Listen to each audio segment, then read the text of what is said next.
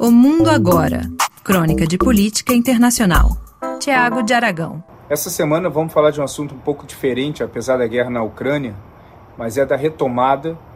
das preocupações que os Estados Unidos têm em relação à China e como essas tensões elas não acabaram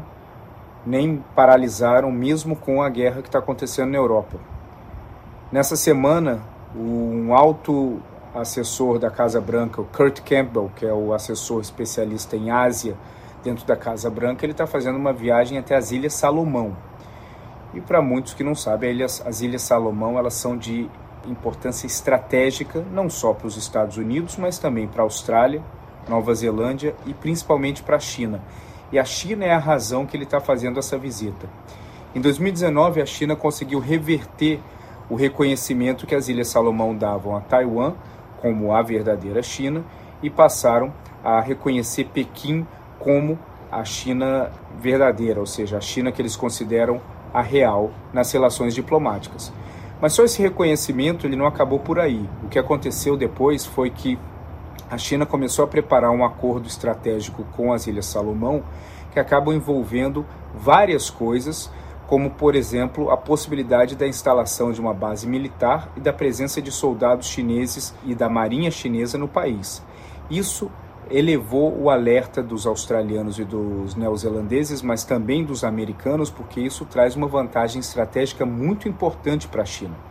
Essa vantagem estratégica ela se dá dentro do contexto de um eventual conflito que poderia haver entre Estados Unidos e aliados contra a China na região da Ásia e do Pacífico.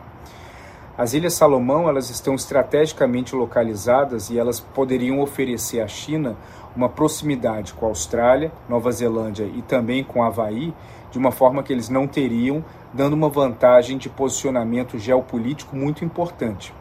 A China, como vocês sabem, ela vem já há muito tempo trabalhando forte diplomaticamente para reverter a percepção que vários países tinham dela, inclusive de países que reconheciam Taiwan num esforço diplomático muito forte para que eles passassem a reconhecer a China continental.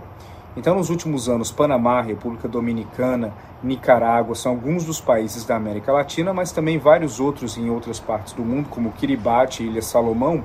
que aparentemente passam despercebidos, mas acabam sendo de profunda estratégia dentro desse contexto que eu citei no Pacífico.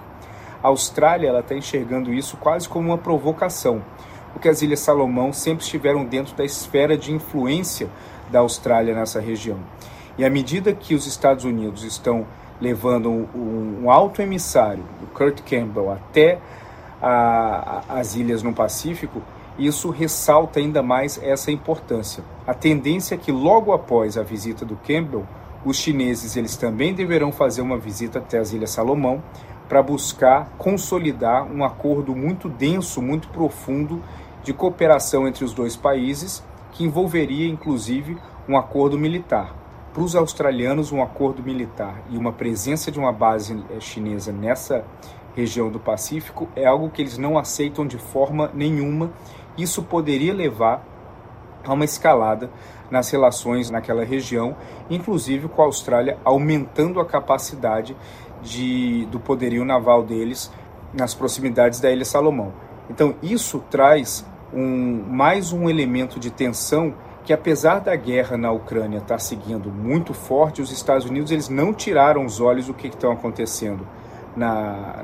China, do que está acontecendo também nos países no qual a China visa ganhar uma influência e um posicionamento muito maior, até porque, observando o que aconteceu na Europa, a China passou a entender um pouco mais como funciona o modus operandi de tomadas de decisão dos Estados Unidos em relação às sanções, mas também eles passaram a perceber que o envolvimento americano em ações militares e de seus aliados acaba sendo mais difícil de acontecer do que eles esperavam. Então, dentro do contexto de observar o que está acontecendo na Ucrânia como um modelo do que poderia acontecer no Pacífico caso uma invasão em Taiwan fosse adiante, a China ela vem tentando ampliar um pouco as suas peças dentro desse tabuleiro e ocupar espaços que aparentemente não fazem muito sentido, mas que são de uma estratégia profunda dentro da lógica de conquista de influência e de ocupação de espaço geopolítico na região da Ásia e Pacífico.